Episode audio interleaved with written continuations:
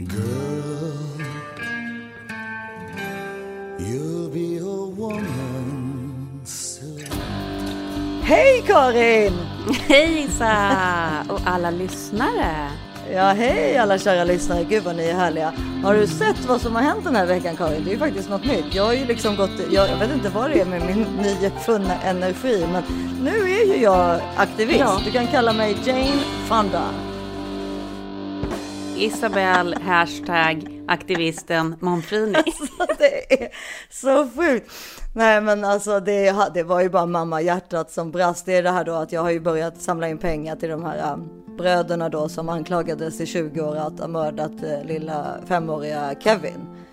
På kvällen den 16 augusti 1998 hittas fyraåriga Kevin död i vassen i Kyrkviken utanför Arvika. Ganska snart riktas misstankarna mot andra barn och speciellt två bröder, fem och sju år gamla, där den yngre sagt att han sett Kevin mördas. Under hösten hålls ett stort antal förhör med bröderna och i slutet av oktober erkänner de enligt polisen dådet. Men samtalet spelas aldrig in. Drygt 18 år senare visar nu två granskningar på flera tveksamheter i utredningen. I först DN och sen i dokument inifrån där bröderna själva medverkar riktas skarp kritik mot förhörsmetoderna barnen utsattes för, det stora antalet förhör och om det verkligen finns något erkännande. Den 8 maj beslutar chefsåklagaren i Karlstad att återuppta förundersökningen. Robin Dahlén och Christian Karlsson som då blev helt friade för två år sedan. Och sen eh, då eh, i och med det så eh, friandet så, så sökte de efter skadestånd och blev då nekade till det nu i dagarna. Nu tänkte jag att vi ska gå vidare till den ansökan om skadestånd som de båda bröder som felaktigt pekades ut som fyraårig Kevins mördare i Arvika 1998. De begärde 10 miljoner var, men justitiekanslern avslog deras begäran. Varför avslogs detta? Nej, på strikt juridiska grunder, nämligen att fordran är preskriberad. Det är ju så att fordringar, bland annat för skadestånd, om man inte bevakar dem och påminner den som, som skulle vara skadeståndsskyldig eh, så upphör de där inom tio år. Och när det här händer så är de här båda pojkarna fem respektive sju år. Men, men sedan så kommer det att dröja det kommer att dröja 19 år, tror jag, om jag har räknat rätt, innan man efter det här tv-reportaget då, som avslöjar hela den här skandalen eh, så inleds den här skadeståndsprocessen. Och, och JK säger då att, att den, här, den här fordran har redan preskriberats och även enligt de konventioner som vi har skrivit på med övriga Europa och andra så att det finns inte någon grund längre för att betala ut skadestånd. Det är ett, ett genomgående juridiskt och strikt juridiskt resonemang och det är naturligtvis mycket olyckligt. Eh, det påpekas i sammanhanget att regeringen har naturligtvis möjlighet att ge dem skadestånd ändå. Va? Det kallas för ex gratia och, det betyder av nåd. Och, det är väl bara att hoppas att regeringen tar sitt förnuft till fånga och gör det. Eh, de har ju onekligen blivit utsatt för ett ganska exempel. Två små barn har, har av samhällets polis och åklagare utsatts för ett eh, övergrepp i, i tidig barndom. Och detta har påverkat deras liv på, på, ett, eh, på ett mycket påtagligt sätt, negativt. Och jag tycker nog att, att där borde man ta, där borde samhället ta sitt ansvar. Och jag vet inte, det var bara någonting. Jag, det måste ju vara typ att jag, vet, jag har varit eh, orättvist behandlad i något gammalt liv eller någonting. För jag kunde liksom inte riktigt eh, ta, ta det bara. Jag klarade inte av det. Och allt det där egentligen som jag är varken, jag kan ju varken någonting om lagen eller, eller liksom någonting, någonting kan man väl. Men, men egentligen så är det ju faktiskt bara att jag kände liksom att det var en väldigt orättvis behandling. Att efter, i 20 år gått omkring att för det första trott att man då har mördat någon. För att faktiskt rättsväsendet mm. säger att du har gjort det. Och sen tror alla mm. andra det också. Och sen när man ber om lite skadestånd då får man inte det på grund av preskriptionstiden. Då tyckte jag att råget var, måttat så att säga. Säger man så? Måttet var rågat. Måttet var rågat. Ja. Men ja, då i vår lilla insamling som vi har gjort, eller som jag har gjort, men jag tycker mm. ändå att vi säger vi, för du och jag är nästan samma person. så har vi fått in 21 000 kronor än så länge. Ja, det är jättebra. Och målet är 50 000. Målet är 50 och jag menar det är ju inga 10 miljoner men då i alla fall de kanske kan göra någonting med det. Men de kanske kan göra någonting med det, men också känna att de har ett support, att det finns folk där ute som tycker att, eh, att de har rätt till ett skadestånd. Det är, väl Ja. också, det är väl också det det handlar om. Och det har ju verkligen visat sig eh, på din insamling, tycker jag, att det är, det är ju ingen som inte vill donera när de hör om den. Det verkar vara väldigt, folk är verkligen, verkar, har varit väldigt engagerade i alla fall på mitt Insta. Ja, och nu vet man också Och- att det är så svåra tider för folk och att de väljer att lägga ett bidrag till det här, det visar ju verkligen på att det är väl klart att de här pojkarna, idag männen, eh, ska ha ersättning för hur de har felbehandlats. Det tycker jag är självklart. Jag har, har varit lite i kontakt, för det kommer ut en bok i, i, i, om några veckor som Bonnier ger ut, som eh, en man som heter Andreas Slätt har skrivit, som handlar om Kevin-fallet, där han har, tillsammans med bröderna och brödernas familj har skrivit den här boken. Och eh, genom honom har jag fått kontakt med en av brorsorna, som, eller med bägge då, men då, då, nu, så nu, de vet ju också, och det var ju också för att jag blev intervjuad för MVT, eh, om den här insamlingen. Och då fick ju de, de, bröderna visste ju inte om den här insamlingen innan det. Nej. Och då, så då fick de ju reda på det på det Ja. sättet. Och det kändes ju ganska skönt. För att jag kan lova dig, när jag satt och höll på med den här insamlingen, det var så mycket siffror och namn och grejer man skulle skriva om sig själv. Så jag, var, jag hade ju sån hjärtklappning, jag var så nervös, jag svettades. Ja. Mm. Du vet. Det var som om jag var första dagen på jobbet. Du vet, alltså, du, typ första dagen på praon Ja. var det. ja, men det är, liksom, det, det är gjort för att det ska vara enkelt i en sån här GoFundMe-kampanj. Men det är också såklart att man måste ge massa information om sig själv. Men de som, vi, kommer ju, få- vi ska prata vidare, men på en gång kan vi ju säga det, att de som vill donera kan gå in på ditt Instagram, för där har du en länk i profilen direkt till den här GoFundMe-sidan där man kan donera och det är sjukt enkelt att donera. Ja, precis. Det, är väldigt, det, har de ju verkligen, vänta, ja, det har de ju verkligen gjort eh, smart de här GoFundMe. Att det är, så, det är liksom några klick away. Och det är ju väldigt smart att det är så. För annars så orkar ju inte folk. Det är. Nej, precis. Så gå in på, om ni vill donera så gå in på min Instagram Isabelle Monfrini och, eh, och sen så har jag en länk i profilen som kommer ligga där. Jag vet inte, den får väl ligga där tills, eh, tills jag har, vi har nått de här 50 000 helt enkelt. Mm. Ja, kanske mera, men, Men, det kan man ju eh, hoppas på att det kommer in ännu mera. Ja, jag vill ju att det ska komma in mer, men det, kan, det, det är väl självklart. Men, så Men- det hoppas vi verkligen Men vad på. säger killarna då om den här insamlingen? Vet du det eller? Nej, men jag tänkte kanske att vi skulle våga ringa upp en utav dem. Ja, det tycker jag. Vi skulle ju kunna vara deras mammor typ. Du menar för att vi är så gamla? Ja, men det är därför, det är därför vi känner så himla mycket mer dem också. Men det har du redan också förklarat att det är ju verkligen så här. Man är liksom mamma och man är förbannad. det har ju med att man ser de där två pojkarna som är fem och sju år gamla och man ser liksom Greta och Gösta. Mm. I mitt fall då. Eller liksom ens egna barn och tänker "Åh, herregud, du vet man kan vara i du vet, sånt där kan plötsligt hända en Mm. och så är det liksom eh, så, så vänder, alltså blir ett liv någonting helt annat Mm. än vad man hade tänkt sig från början. Exakt. Ja, jag ringer Robin här då. Ja. Det är den lilla brorsan. Mm. Spännande.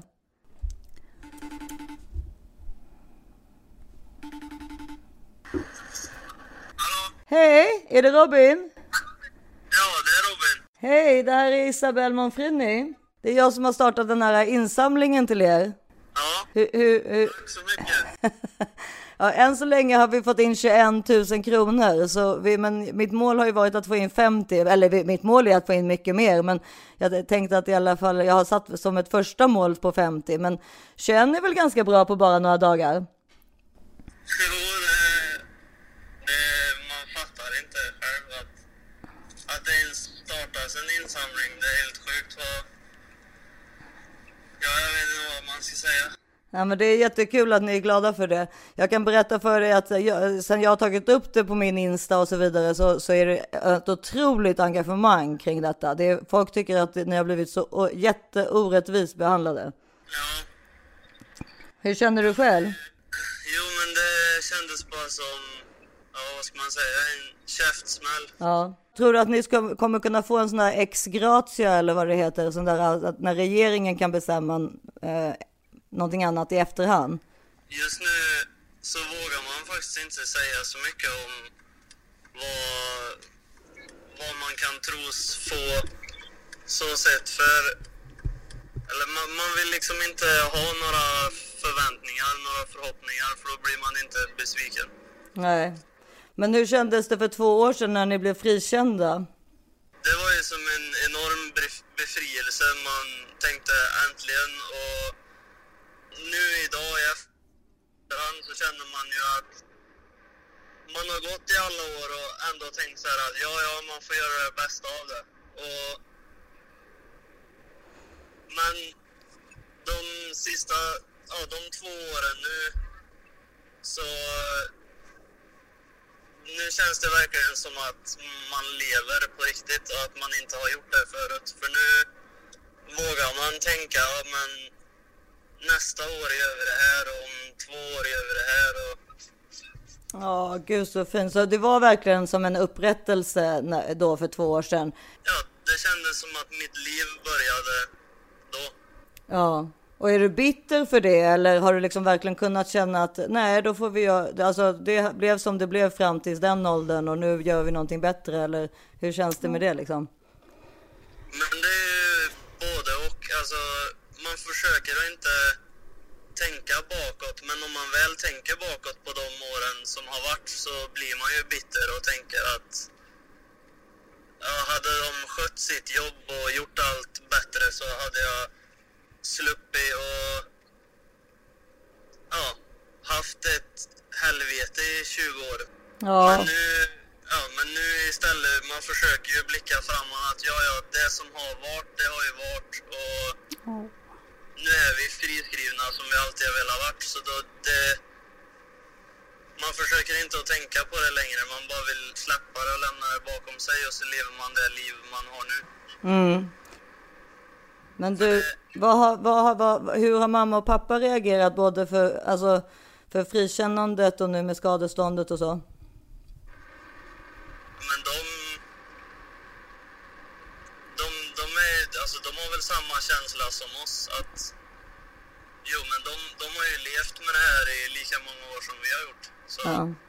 Men har ni som bröder alltid känt att de inte heller har trott att ni har varit skyldiga?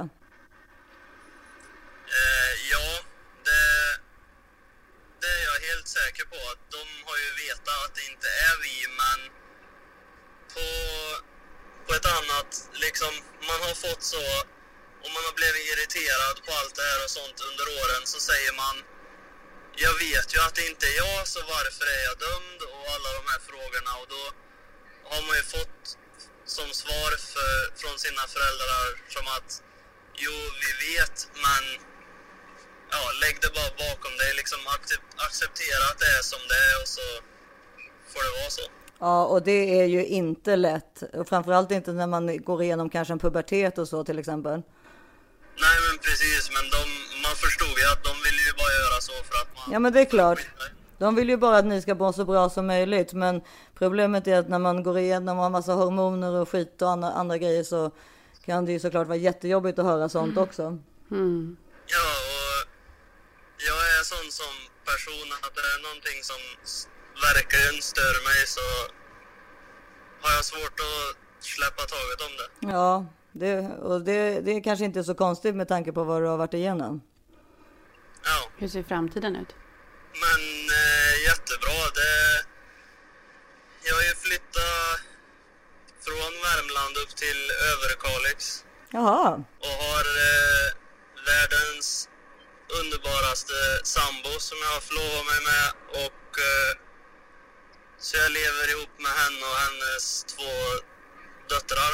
Åh, grattis! Åh, Tack. grattis! Så nu, jo men man, jag ser väldigt positivt på framtiden. Det är som jag sa att nu i dagsläget så tänker man inte på Ja, i en normal vardag nu för tiden så tänker man inte på vad man har varit med om. Ja. Nej, men det, och, men det, det är i alla fall otroligt härligt att höra att eh, framtiden ser väldigt ljus ut och att du känner att du kan liksom leva på ett eh, helt annat sätt nu. Ja, då har ju alltså frikännandet, det var ju, alltså pengar, skadeståndet var kanske, eller hur, precis, hur, hur var egentligen känslan då när, när ni inte fick skadeståndet? Var det liksom, för jag läste någonstans att ni sa det var väntat. Var det verkligen det eller var det bara ni, någonting ni sa för att ni typ ändå alltid har blivit orättvist behandlade på något sätt? Ja, men det är väl den blicken man har att liksom vi vet allt med, med myndigheter och sånt att ja, men vi dömdes inte i rättegång och de försöker antyda om att vi har inte fått något straff och allt sånt här lagligt bullshit. Men Ja, hela vårat liv, hela våran barndom som har blivit helt bestulen och att man har fått utstått de tortyren man fick i förhör och, och allt sånt och alla de tankarna man fått levt med i hela sitt liv. Det är ju frihetsberövande för mig även om det inte står i någon jävla lagligt papper. jag fattar precis. Och det är precis därför eh, jag har startat den här insamlingen, för att någon måtta får det vara. Ja men precis och pengarna i sig skadestånd, alltså det är klart jag har ju barn idag och så det skulle vara jättehärligt att kunna ha stabilare så till hans uppväxt men som personligen, alltså vi söker ju inte skadestånd egentligen för att vi vill ha massa pengar. Det är ju, principen är att någon måste ju stå till svars för det som har hänt. Precis. Verkligen. Men vi, jag, Robin, jag kan säga så här. Jag hoppas på att vi ska få så, så mycket pengar som det bara går. Som jag eh, sen kommer överräcka till er. Ja, men ja, stort tack igen. Jättesnäll. Ja, nej men så vi, hoppas, vi hoppas på att få in så mycket som möjligt. Och, och eh, vad underbart att höra att, att framtiden ser ljus ut. Och så hörs vi i veckan helt enkelt. Eller nästa vecka. Nästa vecka hörs vi. Så ser vi hur mycket pengar som har kommit in då. Jo, men det Ja, perfekt. Puss och kram Robin och hälsa brorsan. Ja, det ska jag göra. Hej då! Hej då! Hej då! Hej då! Ja, vad ska man säga liksom? Ja, alltså man vill inte sitta och liksom Ja, herregud. vara för mycket så, men det var ju tårar i ögat här. Gud ja! Ja, men, men alltså ju mer jag tänker på det och ju mer man liksom tänker på allt man har läst om hur viktigt det är, vad som händer med barn tidigt i livet och hur minnen, hur liksom allting man är med om, vad det sätter för spår. Det finns såklart ingenting som kan ge dem tillbaka det som de har förlorat. Nej men det är det där som han säger också med lagen, att det är så här, det har, de har bara bestämt sig för att det var så här, vi fick inte ens en rättegång. Nej. Ja, alltså så, men de blev dömda men utan rättegång och sen ska de inte, alltså, ja nej men precis, det är en, en extremt orättvis behandling. Ja, men alltså som mamma blir man ju så jävla förbannad. Man blir så arg på det här så att det är helt sjukt. Ja, Det får inte hända igen. nej det får bara inte hända igen. Och det enda vi kan liksom sitta här och göra nu är att eh, prata om det, se till så att det inte händer igen, eh, vara med och hjälpa till med den här insamlingen, gå in på ditt Instagramkonto, följa län- den här GoFundMe-länken och donera pengar. Ja, nej men det är precis. Nu är det ju svårt att gå vidare i den här podden och prata om något annat när det har varit en sån ganska seriös inledning. Men eh, seriös, men det är en otroligt sorglig och ledsam historia. Som i och för sig då har slutat, eh, alltså som han säger själv ju. Alltså gud att framtiden, så, hörde du hur glad han lät på rösten när han pratade Ja. om framtiden? Ja. Det var så himla kul och Ja, härligt. att det var så hoppingivande.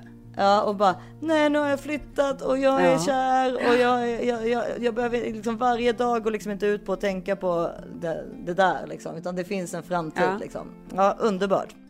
I alla fall för att avsluta det här så gå in om ni vill på min Instagram så går ni in på min profil och så finns GoFundMe-kampanjen där som ni trycker på. Det är så lätt att donera. 10 kronor, 30 kronor, 100 kronor, 1000 kronor, vad ni vill. Och allting kommer gå oavkortat till de här br- bröderna Christian Karlsson och eh, Robin Dahlén.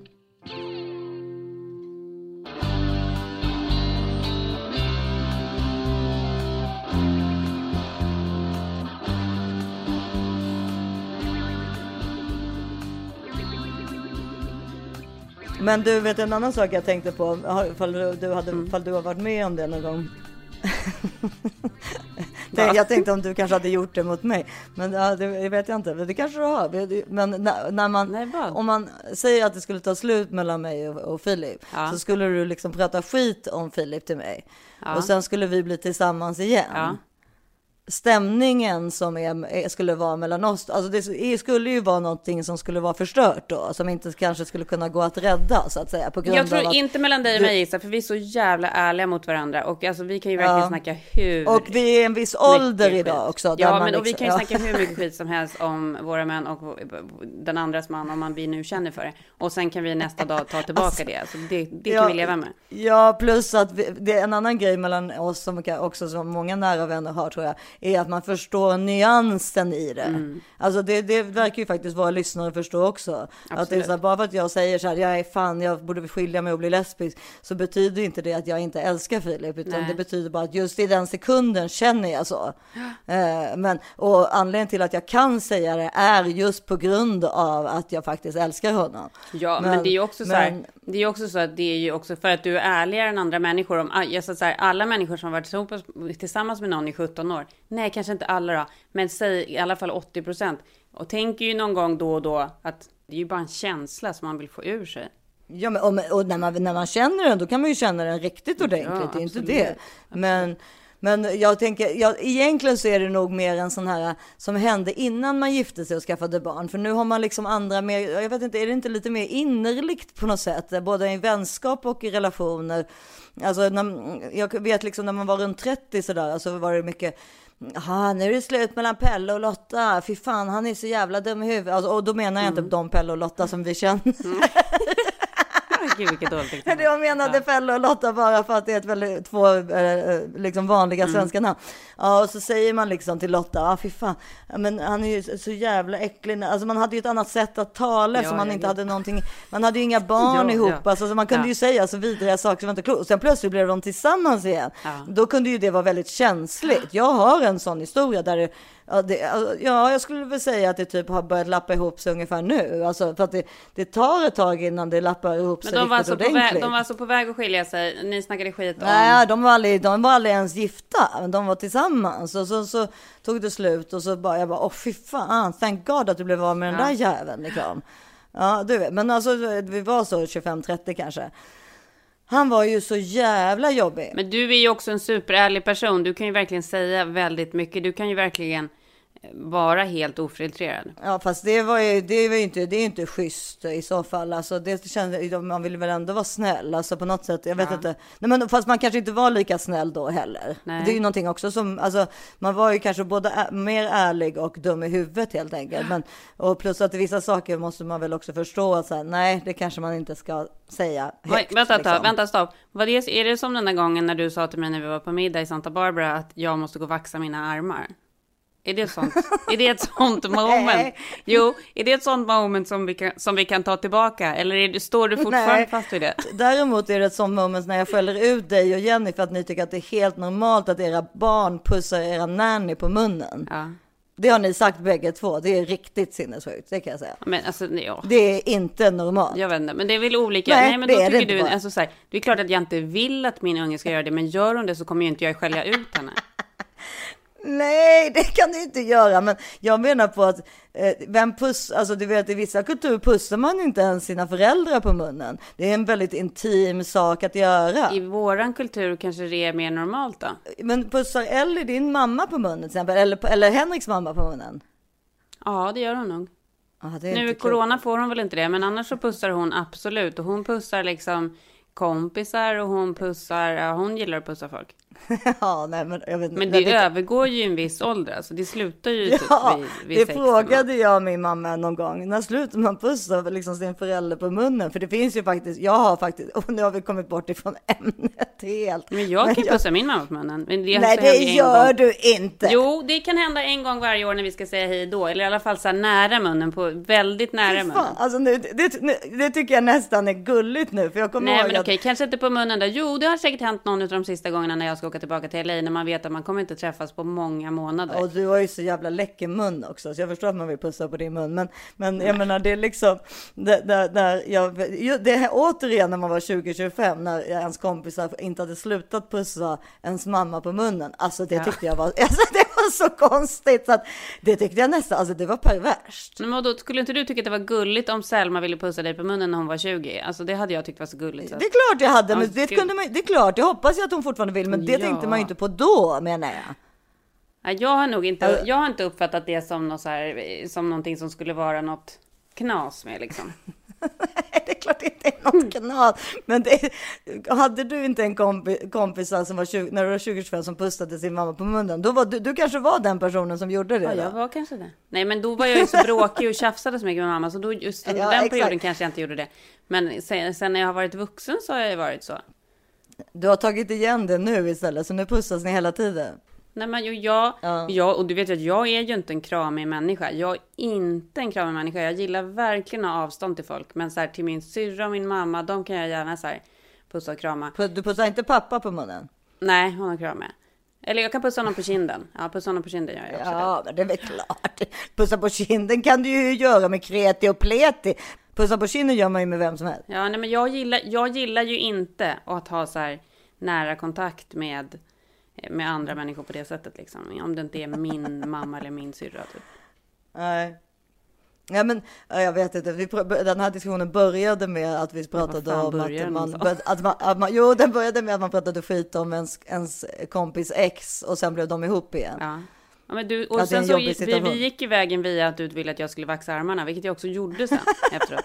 Men du, det där vill det vill du inte gå in på. Men de, ja, det, det, var, då, det ber jag om ursäkt för, för att det är jävligt taskigt. Men vadå, vi kan, det skulle, det, sånt måste ju du kunna säga till mig också. Men hade jag ens så håriga jag armar? kommer inte ihåg, jag var full måste jag väl ha varit eller? Ja, det måste du ju ha tyckt eftersom du sa det. Det var... det måste jag tycka. Men jag, det sjuka är att jag kan Ja. aldrig komma ihåg att du har haft det varken innan eller efter. Så att, Nej, så det måste ju varit någonting Men jag med gjorde det ljuset. ju, jag gick ju vaxade dem. Ja, men har inte du gjort sådana här IPL eller vad det heter? Nej, inte bara armarna. Jag gick och vaxade dem eh, kanske en gång efter det, men det var jätteobehagligt för de blev alldeles prickiga. Ja, jag tror inte man ska hålla på med det. Men alltså jag har aldrig tänkt Nej, på men det efteråt. IPL kan man ju inte göra på sånt hår. IPL kan man göra på Jaha. liksom, måste ju vara Det är jättemörkt. könshår bara liksom. Nej men alltså så, så mörka hår som jag hade på benen kan man ju IPLa bort. Men det går liksom inte vanligt armhår. Då måste det ju verkligen vara... De är så mjuka, det är som fjun liksom. Det måste vara grovt, grovt och, och mörkt Ja, liksom. jag förstår. Ja, men hur som helst så, så ber jag om förlåt om jag gjorde dig ledsen, men det tror jag inte. Vadå? Nej, jag vill alltid, jag, ingen jag måste, nej, det här var länge sedan för det första och sen för det andra så måste jag säga att Ja. vadå, egentligen så är det väl sådana saker som man vill höra alltså av sin, sin närmsta kompis. Ja, om jag hade sett ut som en gorilla på armen, jag gjorde ju för fan inte det. Nu försöker du bara rättfärdiga den där ja, kommentaren. jag, jag, Nej, mina armar behövde faktiskt nej, inte okej, vaxas. då Så. säger jag förlåt, punkt slut. Men nu går vi tillbaka till innan vaxet. Var var vi någonstans? Med att man hade sagt för Nej, det mycket. Det, var- är jävligt intressant när man har sagt någonting som är för mycket som inte går att ta tillbaka. För jag har ju en annan bra historia på det. Ja. Du vet den där kokt skinka historien? Nej, vad var det? Det kommer jag inte ihåg. Ja, men jättebra kompisar till oss som var ett par. Ja, Då var vi kanske runt 25 då. Som, eh, ja men vi umgicks liksom tre par och hängde hela tiden sådär. Mm. Jag kanske inte kan säga så för då kommer de veta vilka de är. om de lyssnar, är jag, jag, var jag med? Alltså jag, du menar att jag och Filip var med? nej, nej du var Nej. Men vi var några par som, ja det här handlar om några som heter Is och Filip. Nej men. Det är fall faktiskt du. Ett av de här paren. Ja. Det var ett av de här paren som bråk, bråkade lite mer än vi andra. Men det var, alltså, så här, man var ju ganska dramatisk i sina relationer på den tiden. ja, det är vi väl fortfarande. Ja, men då så hade de så här, det var jävligt mycket tjafs och grejer. Så fick de för sig, eller då hon hade väl läst det typ så här, med typ någon så här Cosmopolitan eller någonting, att man skulle liksom reda ut det här problemen då i förhållandena genom att man skulle få skriva då en lista med så här tio bra saker och tio dåliga saker om sin partner. Ja, men fy fan. Ja, okej. Och så skulle man ge, dela den där listan med varandra. Ja. Problemet var att Problemet var att han typ hade missuppfattat nivån på vad det var för punkter man kunde säga. Och det är så här, vissa saker kan man liksom inte ta tillbaka. Ja.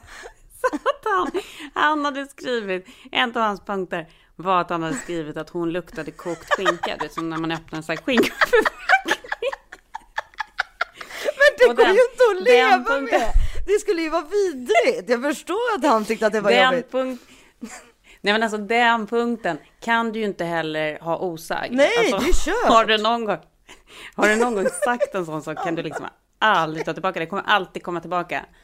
Men och det vet man ju så här, sån, det finns ju så här, så grovt har det inte varit, men visst har man sagt saker som så här, Jo, men nu sa ju han att det till henne. Så att du är ju så här, Ja, efter inte. det är du ju, alltså du kan ju inte duscha dig, alltså du Nej. skulle ju skru, försöka skrubba dig liksom till dödagar, det skulle ju vara Ja, kört. hemsk. Ja, det är för, jag, jag förmodar att Hemskt. det är slut mellan dem. Ja, det är det absolut. ja, så jävla hemskt alltså. Hon hade typ skrivit, så här, hon hade typ skrivit så här, dåliga saker med dig, så här, sjunger i duschen, dålig på att städa. Ja, jag förstår. Det var Alltså, liksom helt andra ja. nivåer bara. Ja, gud vad kul. Jobbigt. Killen hade som vanligt inte förstått hur han skulle göra. Men du, är det här en rolig grej som vi skulle kunna göra till nästa veckas podd? Att du och jag Ja. Skriver fem Och vi är återigen sponsrade av vårt älskade Belissas Whitening. catching med vårt vita leende, säger vi. Hur har det gått med hundtandlekningen på tal om Nej, det? men den har, den har vi såklart inte testat. Nej, ja. det var faktiskt kul. Men våra egna tänder går det ju väldigt bra med. De går väldigt Ja, bra de, med. det är inte så ju- ofta man längre behöver liksom använda den här, vad heter den, den här retuschgrejen i, eh, på sina bilder när man ska liksom fixa till tänderna. Det behövs inte så ofta. Det är man ju glad över. Och vi har ju pratat om flertalet produkter från, som Belissa har, men vårt och ert favoritkit är ju Be White PAP 100. Mm. Och, och det kommer alltid förbli favoriten för både er och oss skulle jag tro. Ja, för det, det är så otroligt enkelt. Jag brukar ju köra på den direkt när jag ändå står i badrummet och håller på och fixar ordning mig. Eh, direkt efter ett bad. Du kanske ska göra det nu ikväll efter ditt bad? Jag brukar göra det i badkaret och jag kommer göra det idag i badkaret. Ja, superenkelt. Alltså det är så enkelt. Det är så enkelt och gällen innehåller mer än tre gånger så mycket av det effektiva ämnet helt utan väteperoxid för att garantera att man får ännu bättre resultat. Och så är det de här helt nya skenorna som man inte behöver forma efter tänderna utan det är bara att koppla på skenan direkt på lampan. Det är så smidigt. Ja, inte klokt alltså. Ja, och nu är det så att inte nog med allt det här som är så otroligt bra för utan det är också eh, otroligt bra rabatt som Belissas har gett till oss. Man får alltså 50% rabatt och fri frakt för just Be White PAP 100 med koden THISIS40. Mm. Sen, och sen så tycker jag bara så här, bara den grejen att de erbjuder nöjd kundgaranti, alltså är man inte nöjd får man pengarna tillbaka. Bara det i sig är ju ett hundraprocentigt bevis på att det här kommer göra er nöjda, för de skulle inte kunna sitta och ha den garantin annars. Nej, det är nej, otroligt nej, faktiskt. Och rekommendationen, det här ska vi inte glömma, är att bleka tänderna en gång dagligen i upp till 10 dagar för maximal effekt. Mm. Men redan efter första behandlingen så kommer man se stor skillnad på tänderna. Ja, det gör man verkligen. Så det är bara att gå in på belissas.com och eh, klicka hem det här fantastiska erbjudandet. Koden var alltså this is 40 så får ni 50% rabatt och fri frakt. Perfekt. Tack Belissas. Tack Belissas! Punkter som är dåliga om den andra och fem punkter som är bra om den andra. Ja. Och så får vi nu, och så nu, vi bestämmer inte vilken nivå det är på. Gud, men så jag, jag, jag, vi har läxa nu alltså. Gud vad jobbigt. Ja. Ja, och vi bestämmer inte vilken nivå det är på. Utan det här blir liksom en challenge. Ja, okej. Där vi liksom får se var vi kommer hamna. Va- det här är faktiskt lite kul. Ja, vi gör det. Fy. Det här Ja. ska bli så jävla spännande. Det här blir liksom en cliffhanger. Ge- ja, det är en cliffhanger, men på, jag kan bara säga direkt att du kommer ju ta saker bättre än jag, för du är ju du är så otroligt duktig på att ta kritik. Det är en av dina bästa egenskaper. Men, ja, för, men här, man kan ju alltid lova att man inte ska bli sur, men som sagt, det är så här. Men det är också Nej, kul om det är lite utmanande. Vad- Inte tio, det är för många. Vad- Nej, men jag sa fem, fem dåliga, fem bra. Ja, Men jag tror inte jag vet fem dåliga med dig, så vi kan vi inte säga tre Ja, men dåliga kör och tre. Men det, för det är så jobbigt för grejen, kör man tre så kan det ju bli så här, tre riktigt vassa saker. Okej. Det, man, man kan ju blanda ut de Vi så här hemskaste fyra, sakerna. fyra då. här Fyra, ljumma. fyra. Ja. Fyra, fyra kan jag gå med på. Ja. Fyra bra och fyra Ja. dåliga till nästa vecka. Jag ska tänka på det här när jag sitter och flyger imorgon. Ja, du har mycket tid att tänka. Det, det är bra. Men jag kommer tänka på en sak nu när du då har blivit aktivist. Men det här kanske är, eller det vet man ju, vad man än liksom gör i livet eh, så för det en vidare. Det handlar liksom inte om målet i sig utan det är liksom resan dit som är intressant. Som, så att man säger, så att det här kanske är någonting som kommer föra dig till något annat ja, absolut. Men nu, Ja. det var ju det som så himla, alltså nu med det här med i Beirut och Libanon, alltså det är så, det är så förfärligt där. Och då bör- bör- började jag Mm. tänka så här, hur ska jag göra nu? Alltså nej, men då tänkte jag, nej, men nu får vi lugna ner oss lite här. Alltså jag håller ju samtidigt på med Mm. en total renovering. Jag, jag ska flytta, alltså min man är inte ens i Sverige, utan han är och jobbar. Så jag har liksom fyra barn och två hundar, ska liksom ta mig från Skåne till Stockholm, måste hitta Ja, när ska du göra det? på lördag. Så att aktivist, ja visst, men jag tror jag får hålla mig till Ja. en kampanj än så länge. Ja, det tror jag också. Ja. Men det ska ju bli så himla intressant för du, nu har det liksom varit sommarlov och alltihopa. Så att det är ju först nu egentligen som ditt så här riktiga Stockholmsliv kommer börja, när du kommer upp då. Och så ska det bli otroligt intressant att se vad, Men vad det, vad, vad det blir, om du blir aktivisten på barrikaderna eller om du går och sätter dig i tv-huset och börjar jobba med Vilka tv-program. igen. barrikader är, är det det jag ska? Är det någonting mot Stefan Löfven eller Nej, men jag vet inte, det finns ju massa barrikader att stå Ja, på. det finns det kanske. Men du, nu när jag jag hade varit, jag har varit borta, jag har varit och tittat faktiskt på ett hus, men som vi inte kommer köpa. Men då åkte jag förbi golfbanan. Ja, det här är liksom bara en parentes. Men då, Ja. då, jag måste alltid åka förbi liksom Båstad golfklubb när jag åker hem. Och då ser jag Mm. Oftast min mamma, för hon är ju alltid på det gröna, som hon säger Ja. själv. ja. Men eh, då så ser jag min gynekolog som jag hade, alltså innan jag flyttade till LA. ja, spännande. Och då kom jag på, då sa jag till Selma så här, det är min gynekolog. Ja. Och då kom jag på att, liksom, att jag ofta stöter ihop med honom på ICA här nere. Hej hej, ja, hej hej. Men varför hade du en gynekolog i Båstad för? Nej, han har också sommarställe här. Aha, okej. Men det är så jäkla obehagligt att man ska behöva stöta ihop med sin Ja, det det gynekolog på ICA. Ja. Och inte nog med att stöta ihop med honom, också hans fru. Ja. Som såklart förstår att ja, han har tittat in i hennes vagina. Men hon är ju van med det, hon bryr sig inte om det. Det är ju mer jobbigt ja, för dig. jo, ja, men jag är inte van vid det i alla fall. Nej. Så obehagligt. Ja, men det där är ju som när man, om man har i perioder, eller jag vet, jag kommer ihåg att jag, när jag gick hos någon psykolog och så stötte jag ihop med henne på något fik när jag var där med, det var väl med Henrik då. Och så så här, först, först så kopplade jag liksom inte exakt att det var hon, utan jag tänkte att det var min bästa kompis typ. Ja, men du vet. Sen bara, hej, jaha, hur står det till här? Så vet man sig att man har liksom berättat, ja men det är ju, du har ju berättat om ditt inre, det är typ som att de har satt in i vaginan liksom. Ja, det är samma sak fast det, Ja, liksom, och sen ska det, man stå där och låtsas som att man har ett så här vardags, så här, hej, Ah, jaha, ja, och men- du beställde en sallad. Ja, ja, jag vet, men överhuvudtaget så är det ju, alltså det är ju faktiskt ganska, alltså när, om, när killar ska gå till gynekologen då behöver de ju bara ta ner byxorna och så ta, går snorren fram där och sen så efter 50 kanske de måste kolla sin prostata liksom. Det är ju det de behöver Mm. Men, de göra. men, men Issa, de tycker ju att det är mycket värre än det vi upplever. Jo, men det är ju för att de är töntar. Alltså vi Ja, måste alltså exakt. lägga oss. Det är Ja. så förnedrande det vi gör. Vi måste lägga oss ner, vresa, sen in varje år tar de in stora metallklumpar in i en, eller här, du vet, stora som ser ut som liksom som om man ska skär, bli uppskuren ungefär. Ja, de är in- fruktansvärda. De är helt iskalla. Varför har de inte värmt upp dem? För? Exakt, iskalla och så in med liksom glidmedel och så upp där med någon Ja. sorts sax som de ska klippa ut en liten del av livmoderstappen. Alltså- och vi som går med på detta! Ja. Nej, det är medeltid tortyr. Och du vet, alltså, det jag vet är inte- medeltid. Alltså nu, och så, alltså, jag måste säga, sen sa ju min gynekolog då, alltså inte den här från Stockholm, men den här, Nej. Ja, jag vet inte ens vad jag kan säga det här, men då sa han så now, now, you, well, after 45, we're gonna enter a new phase in our relationship. Ja. Och jag bara, "Va- vad, vad ska hända nu? Du När man ligger Ja. sådär utelämnad, helt liksom med, ja, hela liksom fittan i vädret om jag får säga så. Alltså. Det är ju verkligen Mm. Ja, det. absolut. Ja, då tar han, då, eh, jo, då, då tar vi också ett litet bajsprov. så att Ja. plötsligt så stoppar han upp liksom sitt finger i mitt analhål. Ja, det är hemskt. Ja, Nej, det är hemskt. Alltså jag gick ju därifrån, jag var ju som om jag hade blivit våld. Alltså det Ja, var ju det liksom, jag kände, kände mig ju liksom, ja nej men hur som helst, så då kollar de ju på något sätt och så nå, någonting med bajs, jag förmodar ifall de kollat i blod. Då kollar de ju Bajs. det är tarmcancergrejer. Det är väl det de letar efter. Jo men det kan de väl inte se på bajs eller? Jo, exakt vad de kan.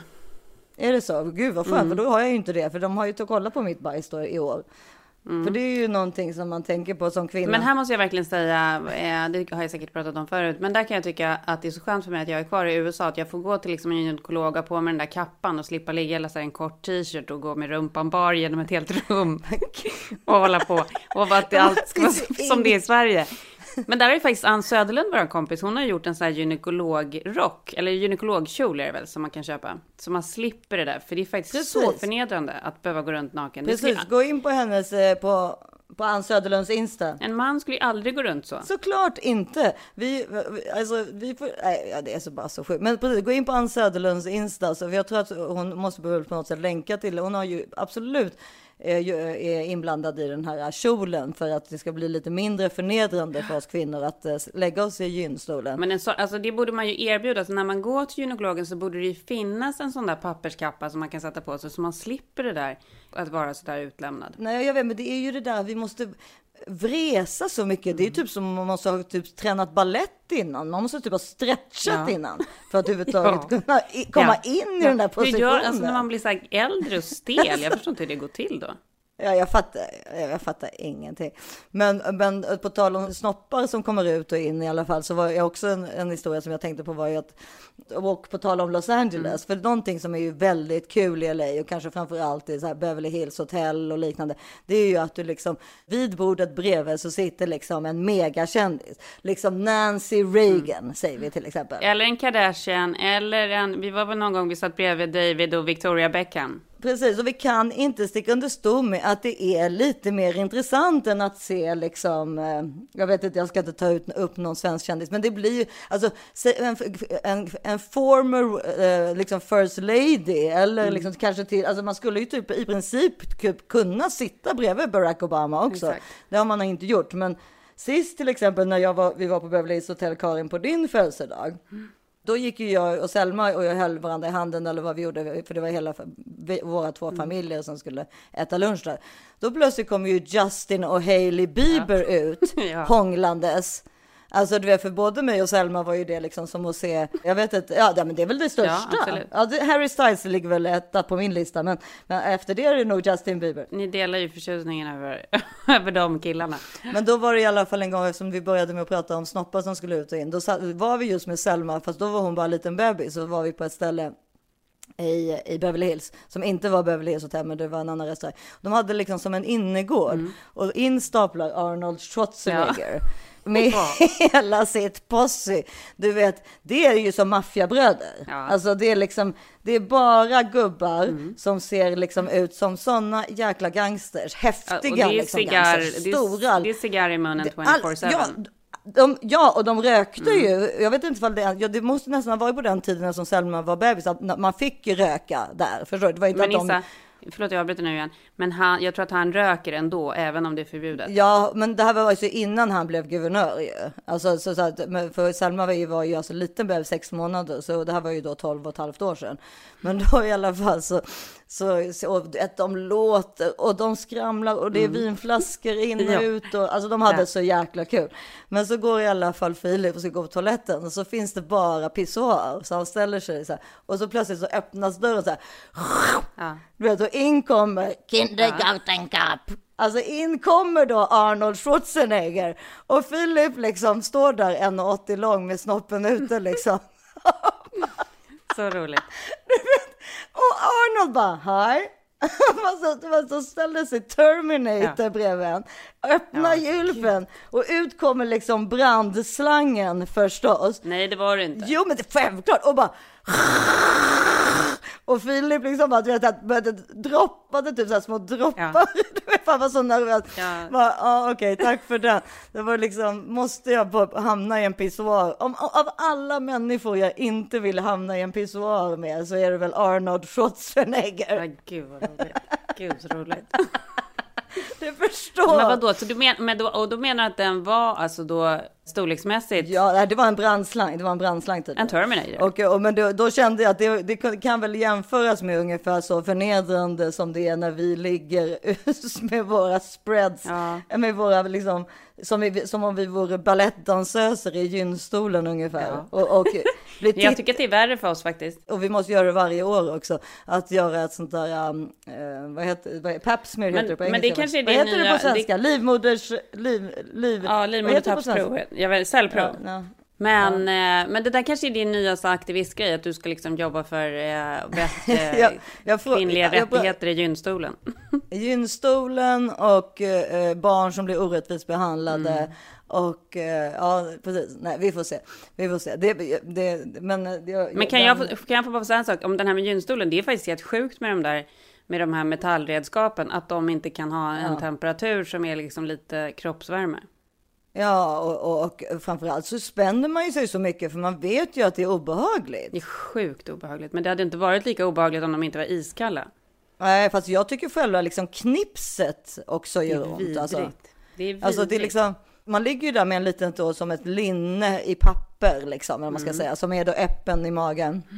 Och då, alltså helt naken, för då ska, de, ska ju den här mannen också, alltså, i alltså min, både din och min gynekolog i USA är ju ma- med man, och, men då ska ju de också sen ta en på brösten, fast man ändå gör- måste också ja, gå och de- gö- göra mam- de gör mammogram. Ja, men De gör ju en physical på en liksom, men jag vet inte vad det är så i Sverige. Men... Men Issa, i Sverige gör man ju inte det där brösttestet. Det enda man gör är ju själva mammogrammet. Ja, och jag menar, jag vet ju att han inte känner någonting för han trycker inte tillräckligt hårt. För jag har ju en knöl, alltså som jag har, jag har fått göra en biopsi på. Det har vi väl pratat om, hela den historien, eller? det har jag för mig i alla fall. Men, eh, och då, så, så att, och den känner han ju aldrig. Så att jag vet ju att han bara tar lite på måfå. Men jag tycker samtidigt såklart, alltså som hypokondriker som både du och jag är, så är det ju ändå, man, man är ju ganska nöjd när han inte har hittat något så att säga. Även fast man sen då Men alltså, för där, jag tycker verkligen att det är jättebra att de gör den undersökningen tillsammans med den andra undersökningen. Ja, det hade väl varit värre att gå, behöva gå två gånger. Ja, mycket värre. Ja, exakt. exakt. Gud, ja. Nej, nej, men det räcker, det räcker med en gång om året. Alltså, herregud vad man får kämpa. Ja, det gör det verkligen.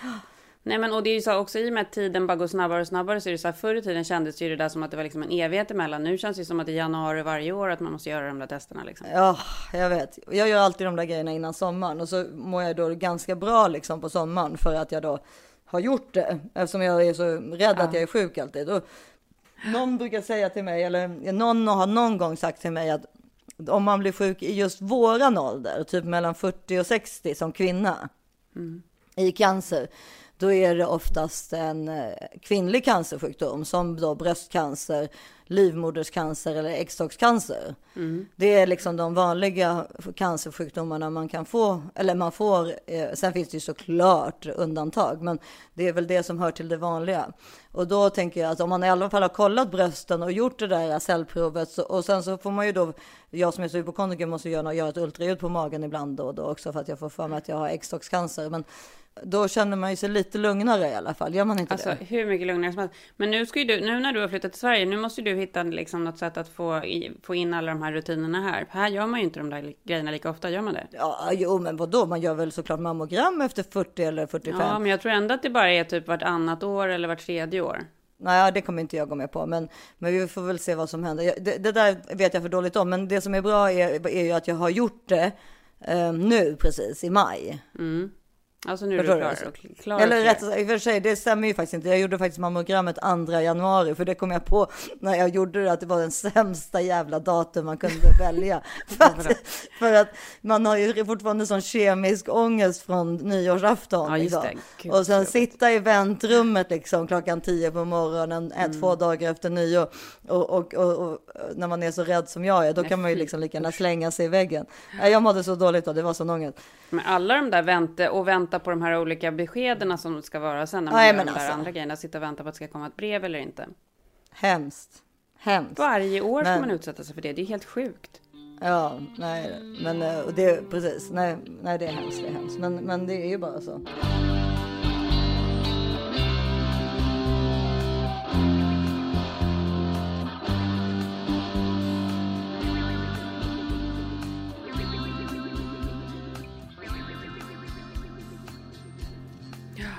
Gud, ja, jag ska ju tillbaka in i och börja köra alla rutinerna, men det nu är det ju så här höst, höstterminsgrejerna, då känns det som att det är barnen som är liksom de som ska in och göra alla olika saker, det är tandläkare Verkligen. och checkups och nu, även om våran skola då kanske inte börjar i in person så måste man ändå liksom ha de här, de, de, man måste ju skicka dem till sin barnläkare varje år för olika intyg.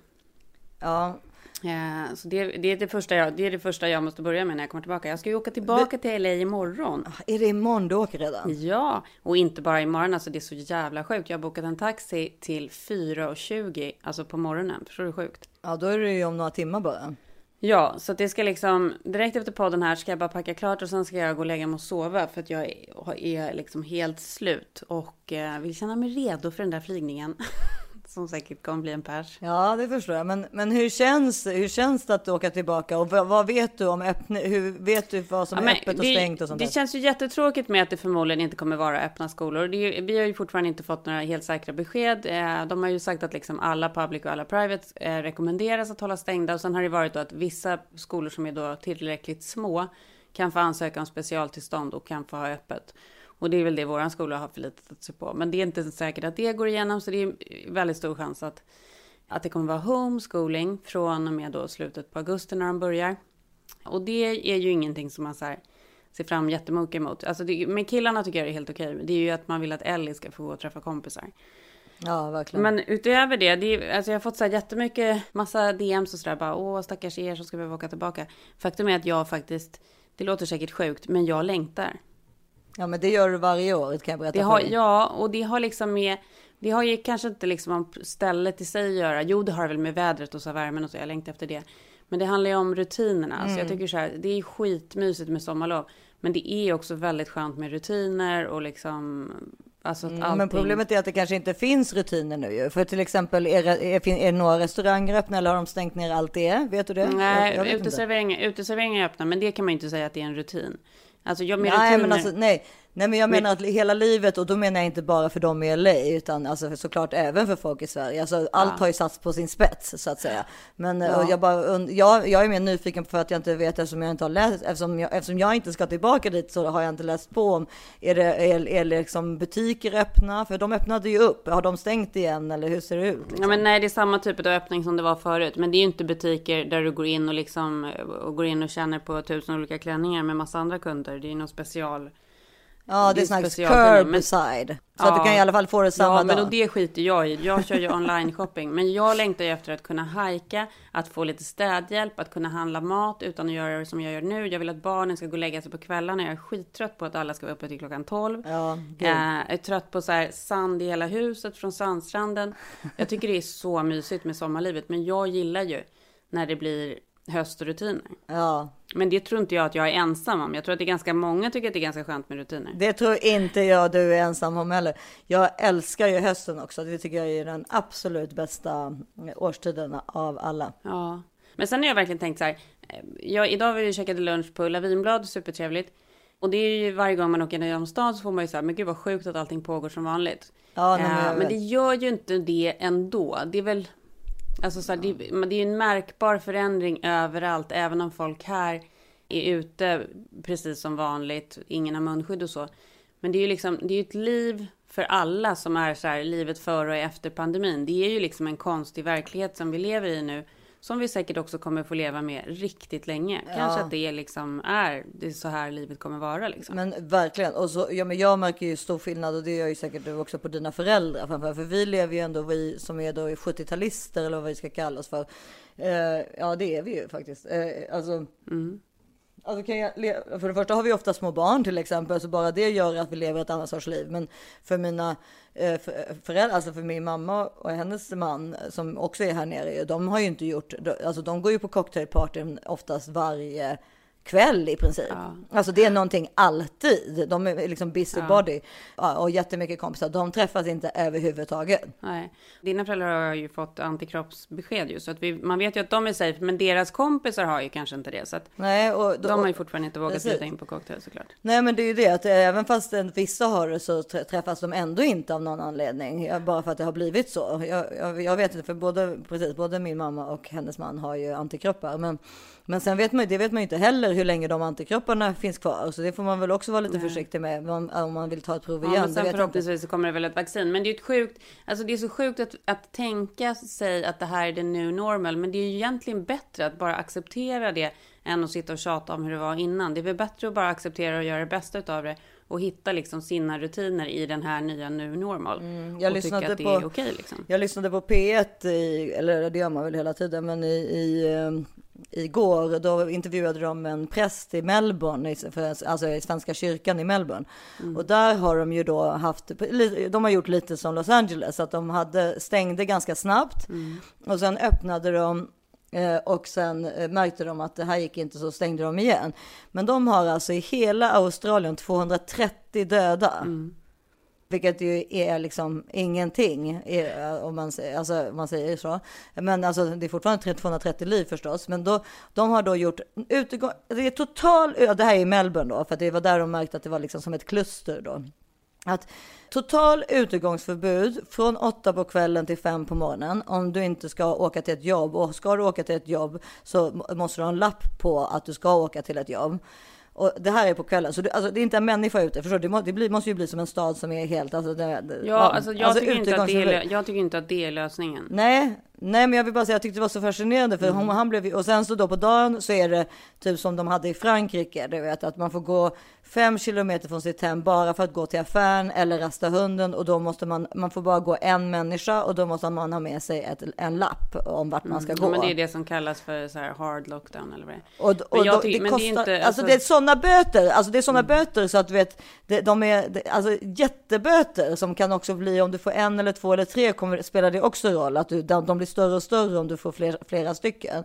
Och då var det ju så här i jämförelse när jag satt där i bilen och såg liksom folk som sprang ut och in från Ica och system. Alltså jag bara tänkte så här, gud vad, vad det är sjukt att det är så otroligt olika från olika länder liksom. Ja, det är ju det. Det är, jätte, det är jättesjukt. Jag tycker liksom att så som det var här under våren, nu vet ju inte vi det, för vi var ju inte här, man läste, det var ju bara vad man läste, att, man, att man kände sig lite illa berörd över det. Men just nu när man är här och man ser hur siffrorna ser ut så... Nej, det verkar ju för, precis. Det verkar Men jag ju, tror att så här, alla, men så här, det går inte att säga någonting. Alla länder måste hitta sin strategi liksom. Och eh, på ett sätt, vad man, än, vad man än tycker, så thank God att Sverige gör någonting annat. För annars hade man ju inte vetat vad som skulle vara bättre. Nej, exakt. Alltså för att få reda på vad som i slutändan, om, då pratar jag om några år förstås, eh, vad som var den bästa strategin, så måste ju någon göra annorlunda. Annars har ju nästan alla gjort ungefär lika, alla andra länder. Men det vet jag inte riktigt, men jag, jag kan tycka att det är liksom...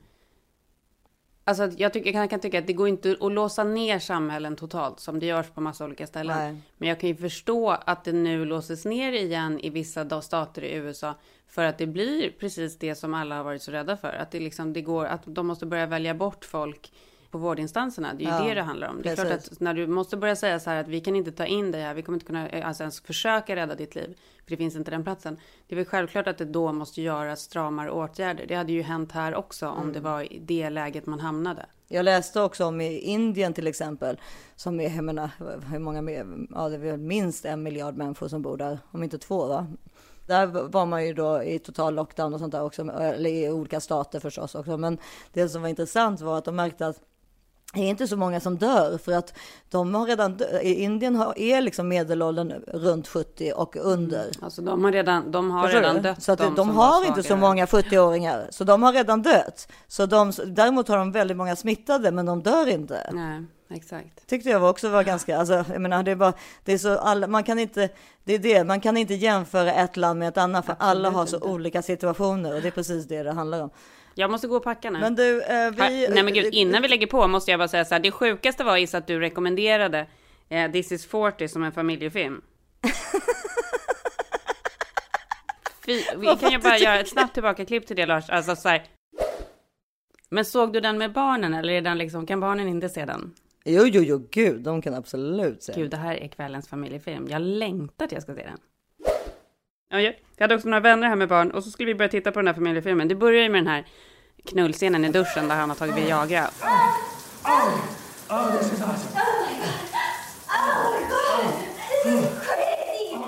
Och sen är det ju liksom snälla. bara... Så det är liksom... Vadå? Det är väl enda- inget konstigt. Ja, Vad men tror alltså, de tittar på? Barnen tyckte, att, barnen tyckte det här var så pinsamt. Barnen tyckte det var så pinsamt. Ja, nej, men jag tycker det är en familjefilm. Vi tittar Men på... på jag, Henrik och Susanne skrattade så vi låg dubbelvikta. Så för oss var det Ja. det bästa filmtipset någonsin. Men inte för barnen. Nej men du, trevlig resa min älskling. Ja. Och, och, och Vi hörs ring sen. så fort du har landat. Eller, och, och, jag vill höra allt. Du textar hela under hela resan. Ja, jag är jättenyfiken. Och så ehm, Absolut. och till alla ni andra Absolut. så hörs vi och ses nästa vecka. Och glöm inte att donera pengar. Gå in på min Insta, börja följa mig och Så sen viktigt. trycker ni på profilen eller på min profil och, och trycker på GoFund på eller pro, nej, så trycker ni på länken som finns där och då är det jätteenkelt att Självklart. donera och man kan donera vad som helst, 10 kronor, vad som helst. Eh, jag tycker bara man ska donera. Jag borde lägga den i min profil också. Ja, den ligger i This is 40 profilen redan också. Ja, men jag borde ju lägga den på mitt konto också, eller? Ja, självklart. Den ligger på Karin Bastin. Och så, så gå in på antingen min eller Karin Bastins Instagram och, bör, och eh, tryck på våra profiler och så trycker ni på länken som heter GoFundMe slash Kevinfallet och så kan man donera lite pengar till de här eh, två bröderna Christian Karlsson och Robin Dahlén. Alla bäckar små. Och alla, många bäckar små så säger jag bara. Och it takes a village. Som någon lyssnare skrev också. Puss puss och så trevlig resa älskling och så hälsa alla och Ja. hoppas att Ellie är snäll mot dig imorgon. Det hoppas jag med. Ja, hej då! Puss puss! let me go. I don't wanna be your hero. I don't wanna be a big man.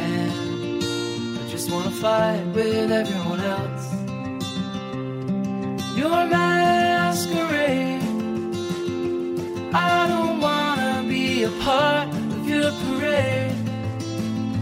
Everyone deserves a chance to walk with everyone else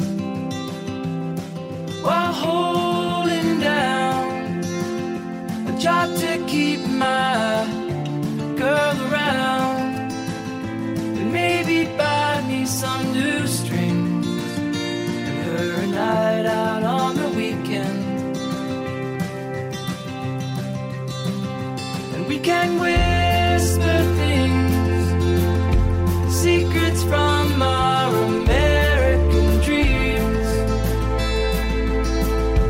Baby needs some protection, but I'm a kid like everyone else.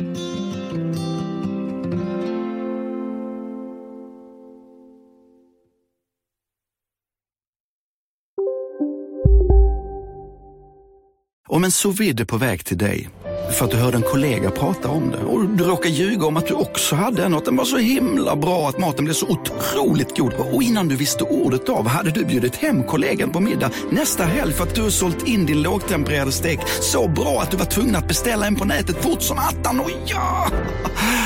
Då finns det i alla fall flera smarta sätt att beställa hem din sous vide på. Som till våra paketboxar, placerade på en plats nära dig och tillgängliga dygnet runt. Hälsningar Postnord. Just nu till alla hemmafixare som gillar julast låga priser. En slangvinda från Gardena på 20 meter för vattentäta 499 kronor. Inget kan stoppa dig nu. Ja, Hallå? Pizzeria Grandiosa? Jag vill ha en Grandiosa capriciosa och en pepperoni. något mer? Med kaffefilter. Ja, Okej, ses samma. Grandiosa, hela Sveriges hempizza. Den med mycket på.